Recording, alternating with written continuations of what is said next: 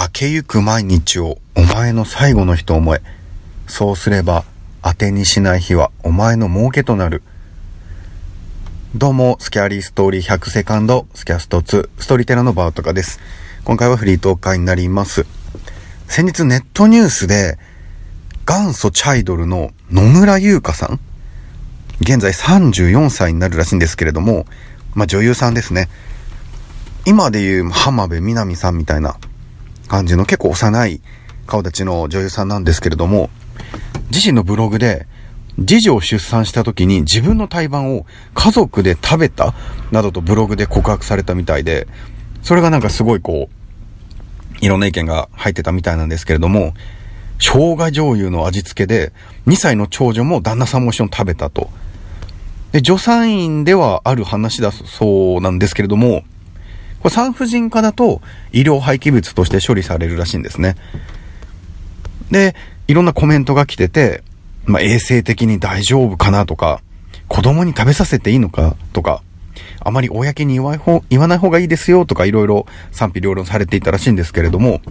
とある女性漫画家の方も4年前にツイッター上で助産院で出産した時に迷いながら自分の胎盤も食べたという告白もあったそうなんですね。で、これがですね、衛生的に問題があるかどうかははっきりとわからないそうなんですけれども、この、無承認無許可医薬品の指導取り締まりについて、というのでは、人の胎盤は医薬品としての取り扱いになっている。つまりネットで売ったりすれば薬事法違反になるんですけれども、食べる行為については法的には問題ないと取材に答えているそうですね。まあ、実際に牛とか豚、羊の胎盤っていうのは、まあ、医薬品ではないとされているんですけれども、こう、食品扱いになっているそうで、ドリンク剤などとして売られるケースもあるそうですね。まあ、生で食べると、他の肉と一緒で、まあ、動物の肉の場合は感染症のリスクはあるとされているそうですね。まあでも自分の胎盤、奥さんの胎盤、自分の親の胎盤、この胎盤、これを食べるっていうのは、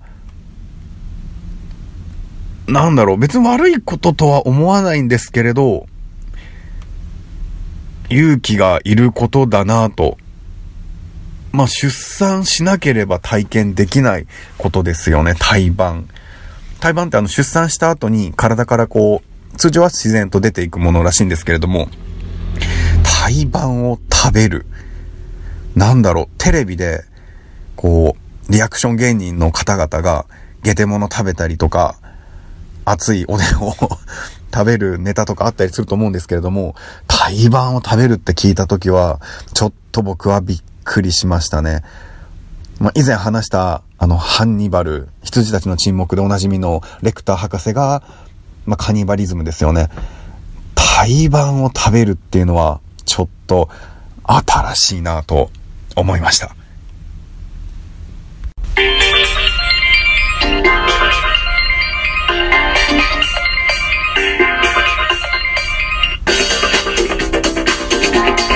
僕、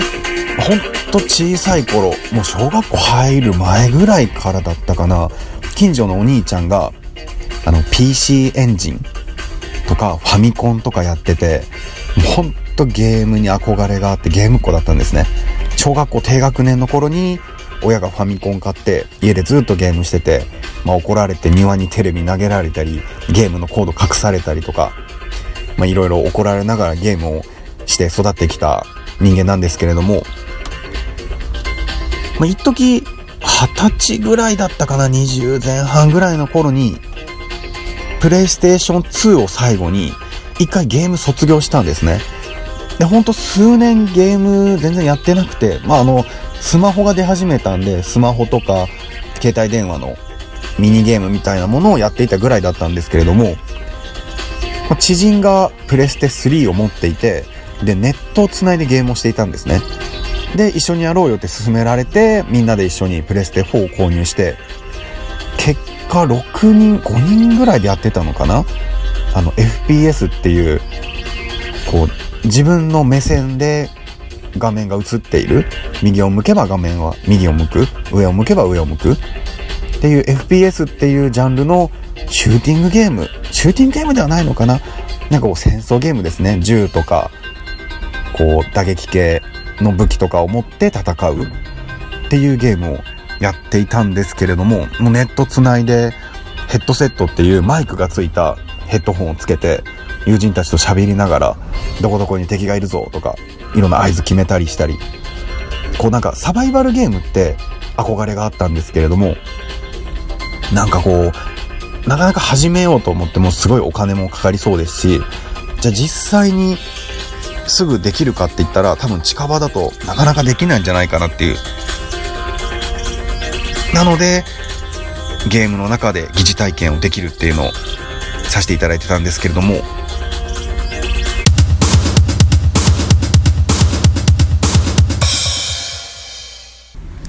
まあ、また昔やっていたゲームについてはいつかお話できればなと思います。でですね、つい先日、ついにあの、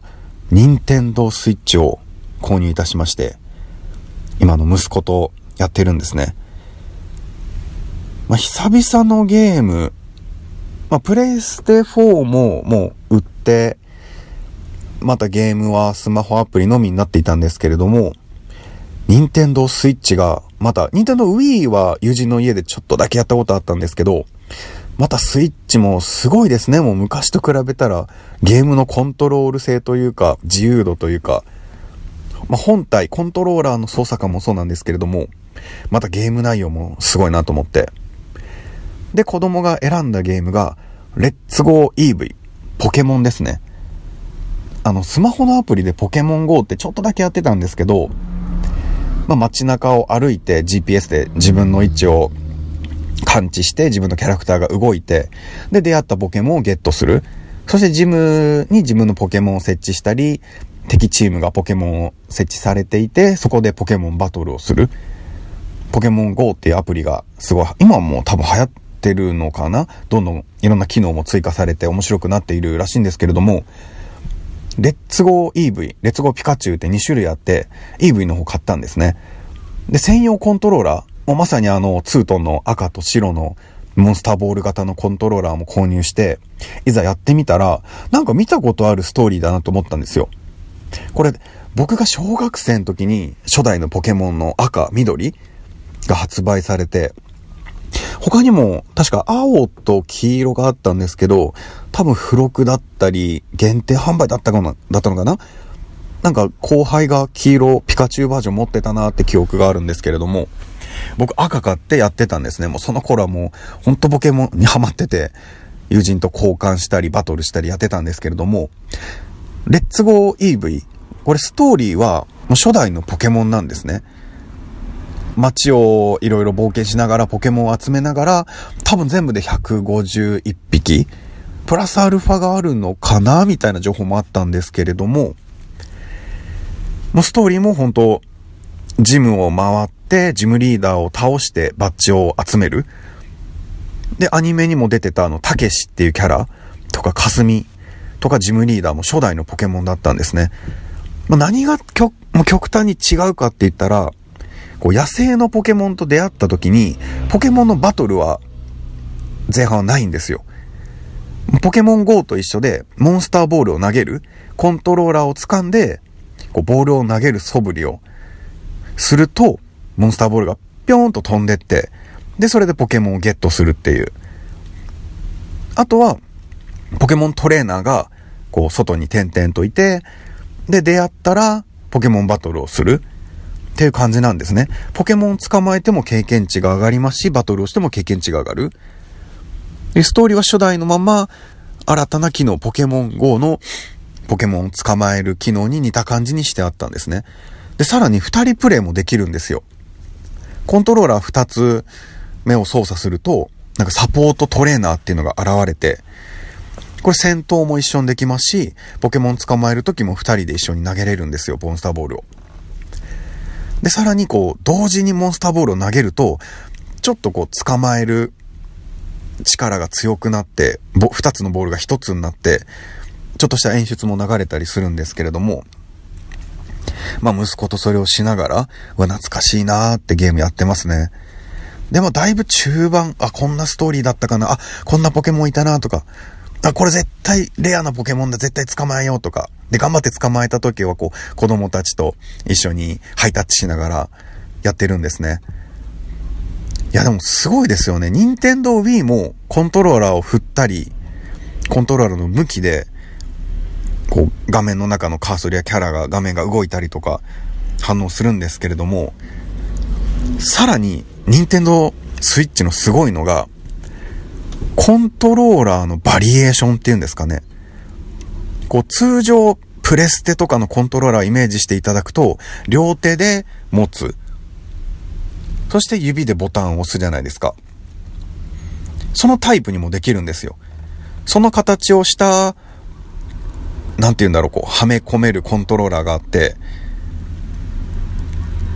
任天堂 Wii のスティック型が2つ付属されていて、それをスティックを持って2人プレイもできるし、両手で持って1人でもプレイできるし、さらにそのコントローラーの型にはめ込むと、通常のプレステみたいなゲーム操作ができる。で、さらに本体がモニターになっていて、こう充電もできるスタンドにはめ込むとテレビ画面に映るんですね。外すと本体自体がモニターになる。で、さらにその本体のモニターの右側、左側、両サイドにスティック型のコントローラーを装着すると、もう携帯ゲームですよね。画面の大きさで言うと、昔あのセガが出したゲームギア、セガサターンの前のメガドライブって出た頃なんですけど、ゲームギアっていうのがあって、画面的にはそれをもうちょっと大きくした感じですかね。多分、3DS LL とかよりも全然大きいサイズになると思いますね。こうゲームをいつでもどこでも、そのどこでするかに対応した形にできるっていう本当面白いなと思いますね。なんで、持ち運んで外でもできますし、その本体を持ち寄って、こう近くの電波で一緒にゲームを他の本体持ってる友人とゲームをすることもできますし、ネットにつないでみんな自宅にいながらにして一緒にゲームをすることもできる。で、さらにテレビにつなげる。テレビから取り外すと持ち運びできるゲームになる。コントローラーの形も色々、なんかハンドルの型にはめ込んだら、ちょっとこう、ハンドルを回す感じでレースゲームできたりとか、や、すごいなと思いますね。さらにそのモンスターボール、やっぱりポケモン捕まえるって言ったらモンスターボールで実際こう投げる。ほんと好きな人はその動作がしたいなっていう。それが今回のモンスターボールプラスっていうコントローラーですね。これ、モンスターボールの真ん中にスティックがついていて、押したら決定もできますし、こう、あれは、任天堂64になった時に、あの十字キーがスティックになったですけれども、そんな感じのスティックがついていて、歩くこともできますし、カーソルを動かすことも。で、さらに赤色のてっぺんの部分を押すとキャンセルボタンもできるんですね。それ一つでもゲームができる。で、さらに、その中に、こうデータとして自分が持っているポケモンを入れて、で、一緒に出かけられる。ボタンを押すと鳴き声がしたり光ったりするんですけれども、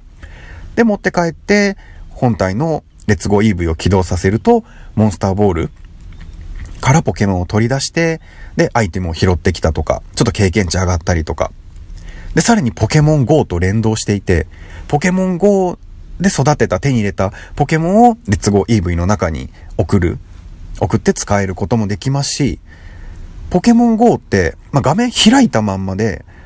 操作しないとゲームできないんですね。閉じたまんまで歩いて、この歩いた距離を稼ぐことはできるんですけれども、でもこのモンスターボールプラスを連動させて持ち歩いていると、ポケストップっていう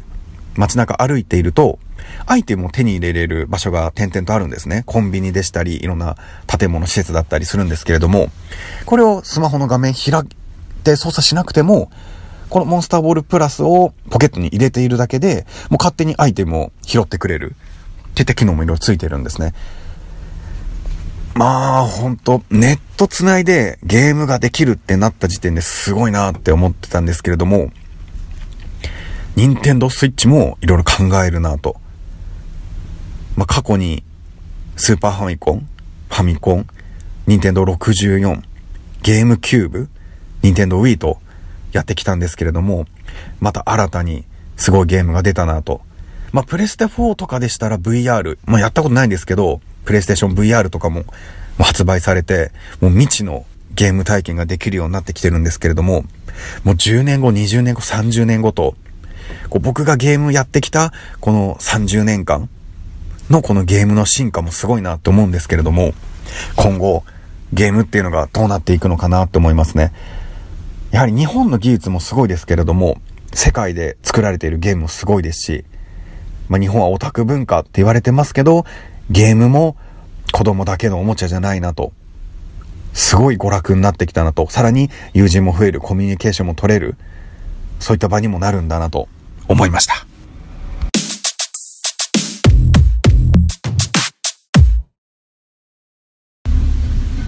最近職場の先輩に勧められて、ファブルっていう漫画を見始めたんですね。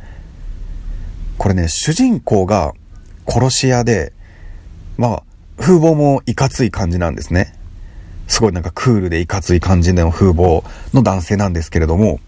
殺し屋、すごいプロの殺し屋なんですけれども、その雇い主というか自分より立場が上の人に、ちょっと今年は人を殺しすぎたから、ちょっと落ち着こうと。なんで1年間休暇してこいって言われて、で、相棒の、まあ、ルパンでいうとこの峰藤子みたいな、すごいなんか美人の女性がいて、地図を頭にこう入れるのがすごい人間 GPS みたいな風に主人公に呼ばれてたりする美貌を持つ女性。で、この二人と、多分東京にもともといたのかな？東京で殺し屋家業をやっていて、で、大阪にもうヤクザさんに頼んで住まいとか準備してもらってるからそこでお世話になれと。言われて、で、二人偽造の免許証とかも作ってもらって、で、さらに稼いだ分の数千万円も渡されて大阪で過ごす。さらに人は絶対殺すなよと。で、問題も起こすな。おとなしく過ごせ。って言われて大阪で過ごしていくっていう、すごいなんかシュールな、ギャグ漫画までいかないのかな？アクションありのギャグ要素もありの漫画なんですけれども、ちょっと主人公も変わった性格で、まあ、カメラとかも仕掛けられてたら、すぐに見抜いて処理できるぐらいなプロなんですけれど、寝るときは、もう全裸で、まあ、まず自分の部屋で過ごすとき全裸なんですね。で、寝るときは、水を抜いた浴槽の中で寝る。とか、ジョージ富岡っていうお笑い芸人が大好きで、もうそいつが出ている番組はもう欠かさず見てゲラゲラ笑う。そして、殺すことはもう仕事だと思っているから、なんかもう快楽とか、人を殺すことに喜びを感じたり、悲しみを感じたりも全くなく、ただ仕事っていう感じなんですね。この主人公が、やっぱりこう、元殺し屋、元じゃないな、殺し屋休暇中なんで、いろんな問題が起きていくんですけれども、なんとかこう、平凡な生活を送ろうみたいな感じをしていくんですね。で、さらに相棒の女性も、ヤクザの下っ端とちょっとこう、ヤクザの下っ端に言い寄られたりとか、まあでも、この相棒の女性もやっぱりプロなんで上手にかわしたり、でもお気に入りのヤクザさん見つけて、すごいお酒酔わして家までお持ち帰りしたりとか、ちょっとクスッと笑える、ゲラゲラ笑えるギャグ漫画ファブルっていうのが面白くて、すごいおすすめなんですけれども、2019年今年の6月21日になんと実写映画化されるんですね。主演は V6 の岡田くん、さらに、福士蒼太くんでしたり、山本瑞希さん、あと、木村佳乃さん、佐藤浩一さん、あと、あ名前忘れたな。名前忘れた。あの、北海道で俳優グループやってたうちの一人、大泉さんと同じグループの名前が出てこないあの人も出てたりとか、まあ、ギャグ要素もあったり、岡田くんのアクションシーンもあったり、これすごい楽しみにしています。まあでもなかなか僕時間がなくて映画館には行けないんで、ツタヤでレンタル出るのを待つんですけれども、やっぱこう、映画放映されて、いろんな人がこう、レビューするじゃないですか。それ聞いてるとワクワクするんですね。でもやっぱりこう、日が経つと忘れちゃって。で、忘れた頃に、あ、レンタル出てた。それを見る。僕全く情報知らずに見るよりかは、もう、最悪ネタバレを知ってても、ネタバレされててでも、その情報を頭に入れて見るのとか好きなんですね。あ、本当だ、こういう感じだ、みたいな。期待をして、すごい頭の中でこういう映画ってイメージした後に見るのが好きなんですね。なんで、まあ映画館行かなくてもいいんですけれども、レンタルすれば満足できるんですけれども、これ6月に公開なんで、まあ、ぜひ気になる方は漫画も読んでいただいて、気に入っていただいたら、まあ僕が書いてる漫画じゃないんですけれども、気に入っていただいたら、ぜひ映画も見て、また皆さんでレビューをしていただいて、僕に情報を与えていただきたいなと思います。